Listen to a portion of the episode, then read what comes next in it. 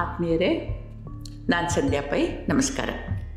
ಸುಮಾರು ನೂರಿನ್ನೂರು ವರ್ಷಗಳ ಹಿಂದೆ ಜಪಾನ್ ದೇಶದಲ್ಲಿ ಚಕ್ರವರ್ತಿ ಸಾರ್ವಭೌಮ ಅಧಿಕಾರ ಹೊಂದಿರ್ತಾ ಇದ್ದ ಅವನನ್ನು ಚಕ್ರವರ್ತಿ ಸಾರ್ವಭೌಮ ಅಂತ ಕರಿತಾ ಇದ್ರು. ಅವನ ಕೈ ಕೆಳಗೆ ಮಂಡಲಾಧಿಕಾರಿಗಳು ಇರ್ತಾಯಿದ್ರು ಇವರು ಒಂದು ರೀತಿಯ ಪಾಳ್ಯಗಾರರಂತೆ, ತುಂಡುರಾಯರಂತೆ ಇರ್ತಿದ್ರು. ಇವರಿಗೆ ಶೋಗನ್ ಅಂತ ಕರಿತಾ ಇದ್ರು. ತಮ್ಮ ತಮ್ಮ ಪ್ರಾಂತ್ಯ ರಾಜ್ಯದ ಸರ್ವಾಧಿಕಾರ ಇವರಿಗಿರ್ತಾ ಇತ್ತು. ಒಂದು ಸಲ ಇಂಥ ಇಬ್ಬರು ಶೋಗನ್ಗಳ ಮಧ್ಯೆ ವಿರಸ ಉಂಟಾಯ್ತಂತೆ. ಇದು ಅತಿರೇಕಕ್ಕೆ ಹೋಯಿತು, ಹೊಡೆದಾಡುವಲ್ಲಿಗೆ ಬಂತು, ಇಲ್ಲಿ ಒಂದು ಸಮಸ್ಯೆ ಇತ್ತು. ಇಬ್ಬರೂ ಸಮಬಲರಾಗಿರಲಿಲ್ಲ. ಒಬ್ಬನಲ್ಲಿ ಇದ್ದ ಸೈನ್ಯ ಬಲ ಶಸ್ತ್ರಬಲ ಇನ್ನೊಬ್ಬನಲ್ಲಿರಲಿಲ್ಲ ಕಾಲು ಭಾಗ ಕೂಡ ಇರಲಿಲ್ಲ. ಹೀಗಿರುವಾಗ ಯುದ್ಧ ನಡೆದರೆ ಇವನು ನಿರ್ನಾಮ ಆಗೋದ್ರಲ್ಲಿ ಸಂದೇಹ ಇರಲಿಲ್ಲ. ಇವನ ಸೈನಿಕರ ಆತ್ಮವಿಶ್ವಾಸ ನೆಲಕಚ್ಚಿತ್ತು. ತಾವು ಈ ಯುದ್ಧದಿಂದ ಜೀವಂತ ವಾಪಸ್ ಬರೋದಿಲ್ಲ ಅಸಾಧ್ಯ ಅಂತೆಲ್ಲ ನಂಬಿ ಅವರು ಖಿನ್ನರಾಗಿದ್ದರು ದುಃಖದಿಂದ ಇದ್ದರು ಶೋಗನ್ ಅಂದರೆ ಕಡಿಮೆ ಬಲದ ಶೋಗನು ಇಬ್ಬಂದಿಯಲ್ಲಿ ಸಿಲುಕಿದ. ಯಾಕೆಂದರೆ ತಾನು ಯುದ್ಧದ ಕರೆ ನಿರಾಕರಿಸಿದರೆ ಸೋಲೊಪ್ಪಿಕೊಂಡು ಬಲಾಢ್ಯನಿಗೆ ಅಧೀನ ಆಗಬೇಕಾಗ್ತದೆ. ಇದು ಸಾವಿಗೆ ಸಮಾನ ಅಲ್ಲಿ. ಇದು ತುಂಬ ಮರ್ಯಾದೆಗೆ ಕಮ್ಮಿ. ಇಲ್ಲದಿದ್ದರೆ ಕಾದಾಡಿ ಸಾಯಬೇಕಾಗುತ್ತೆ. ಈ ಕಾದಾಟದಲ್ಲಿ ತಾನು ಮಾತ್ರ ಅಲ್ಲ, ತನ್ನ ಸೈನಿಕರು ಸಾಯ್ತಾರೆ. ಏನು ಮಾಡೋದು ಅಂತ ನಿರ್ಧರಿಸಲಾಗದೆ ತನ್ನ ಗುರುವಿನ ಮೊರೆ ಹೋದ. ಗುರುಗಳು ಇವನು ಹೇಳಿದ್ದನ್ನೆಲ್ಲ ಕೇಳಿದ್ರು. ಈ ಯುದ್ಧದ ಜವಾಬ್ದಾರಿಯನ್ನು ನನಗೆ ವಹಿಸ್ಕೊಡು, ಆಗದೆ ಅಂದರು. ಈಗ ಶೋಗನ್ ಮತ್ತೊಂದು ಗೊಂದಲಕ್ಕೆ ಬಿದ್ದ ನಿರಾಕರಿಸಿದರೆ ಗುರುವಿನ ಬಲದಲ್ಲಿ ಮುಂದಾಳುತನಕ್ಕೆ ಅಪಚಾರ ಮಾಡಿದ ಹಾಗಾಗುತ್ತೆ. ಒಪ್ಪಲು ಯಾವುದೇ ಆಧಾರ ಇಲ್ಲ. ಯಾಕೆಂದರೆ ಗುರುವಿಗೆ ಯುದ್ಧದ ಅನುಭವ ಇಲ್ಲ.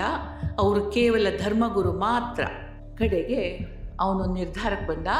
ಹಾಗೂ ಹೀಗೂ ತಾನು ಹಾಗೂ ತನ್ನ ಸೈನಿಕರು ಸಾಯೋದಂತೂ ಶತಸಿದ್ದ. ಗುರುವನ್ನು ತಮ್ಮ ಯುದ್ಧ ನಾಯಕನನ್ನಾಗಿ ಮಾಡಿಕೊಂಡ್ರೆ ಕನಿಷ್ಠ ನನ್ನ ಸೈನಿಕರ ಆತ್ಮವಿಶ್ವಾಸಕ್ಕಾದರೂ ಒಂಚೂರು ಬಲ ಬರ್ಬೋದು ಅಂತ ಹೇಳಿ ಒಪ್ಕೊಂಡ.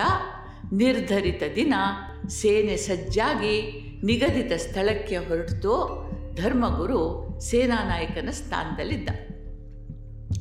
ಹೀಗೆ ಹೋಗ್ತಾ ಇರುವಾಗ ದಾರಿಲಿ ಒಂದು ದೇವಸ್ಥಾನ ಸಿಕ್ತು. ಗುರು ಕುದುರೆಯಿಂದ ಕೆಳಗಿಳಿದು, ಮಿತ್ರರೇ, ಯಾವ ಕೆಲಸಕ್ಕೂ ದೈವಾನುಗ್ರಹ ಮುಖ್ಯ. ದಯವಿಟ್ಟು ಎಲ್ಲರೂ ಗೆಲುವಿಗಾಗಿ ಪ್ರಾರ್ಥಿಸಿ ಅಂದ. ನಂತರ ತನ್ನ ಕಿಸೆಯಿಂದ ಒಂದು ನಾಣ್ಯ ಹೊರಗೆ ತೆಗೆದ. ನೋಡಿ, ನಮಗೆ ದೇವರ ಕೃಪೆ ಇದೆಯೋ ಇಲ್ಲವೋ ಅಂತ ಪರೀಕ್ಷಿಸೋಣ. ಈ ನಾಣ್ಯವನ್ನು ಗಾಳಿಯಲ್ಲಿ ಚಿಮ್ಮಿಸ್ತೇನೆ.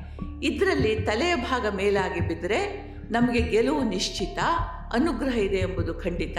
ಒಂದು ವೇಳೆ ತಲೆ ಕೆಳಗಾದರೆ ಸೋಲು ಅಂತ ಒಪ್ಕೊಳ್ಳೋಣ ಅಂಥೇಳಿ ತನ್ನ ಹೆಬ್ಬೆರಳಿನಿಂದ ನಾಣ್ಯವನ್ನು ಗಾಳಿಯಲ್ಲಿ ಚಿಮ್ಮಿಸಿದ. ನೋಡ್ತಾ ಇರೋ ಹಾಗೆ ನಾಣ್ಯ ಗಾಳಿಯಲ್ಲಿ ಗಿರ್ಕಿ ಹೊಡೆದು ಕೆಳಗೆ ಬಿತ್ತು, ತಲೆ ಮೇಲಾಗಿತ್ತು. ನೋಡ್ತಾ ಇರೋ ಹಾಗೆ ಸೈನಿಕರ ಮುಖ ಅರಳಿತು, ದೇಹದಲ್ಲಿ ಹೊಸ ಚೈತನ್ಯ ತುಂಬಿತು, ವೀರಾವೇಶದಿಂದ ಯುದ್ಧರಂಗದತ್ರ ದೌಡಾಯಿಸಿದ್ರು, ಘನ ಘೋರ ಯುದ್ಧ ನಡೀತು, ಎದುರಾಳಿಯ ಅಗಾಧ ಸೈನ್ಯ ಧೂಳಿಪಟವಾಗಿ ಹೋಯಿತು. ಗುರುವಿನ ಒಬ್ಬೊಬ್ಬ ಸೈನಿಕ ನೂರು ಜನರಿಗೆ ಸಮಾನನಾಗಿ ಕಾದಾಡಿದ ಅದ್ಭುತ ವಿಜಯ ಇವರದಾಯಿತು ಹೀಗೆ ವಿಜಯಿಯಾದ ಸೈನ್ಯ ವಾಪಸ್ಸು ತಮ್ಮ ಊರಿಗೆ ಹೊರಡ್ತು.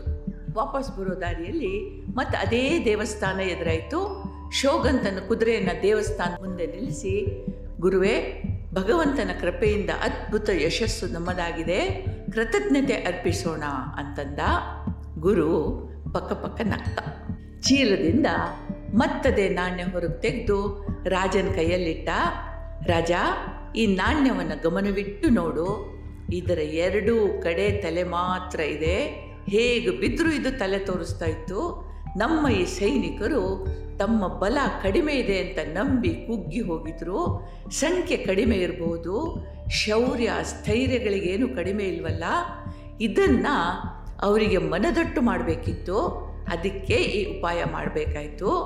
ನೋಡು, ಎಲ್ಲದಕ್ಕೂ ಮನಸ್ಸು ಮೂಲ.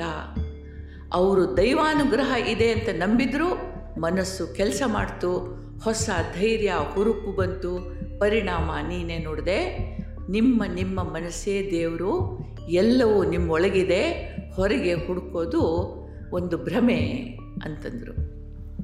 ಬದುಕಿಗೆ ಅನ್ವಯಿಸುವ ಮಾರ್ಮಿಕ ಸುಂದರ ಕಥೆ ಇದು. ನಿಮಗೆ ಮೆಚ್ಚುಗೆ ಆಯಿತು ಅಂತ ನಂಬ್ತೀನಿ. ಎಲ್ಲರಿಗೂ ಒಳ್ಳೆಯದಾಗಲಿ ಜೈ ಹಿಂದ್.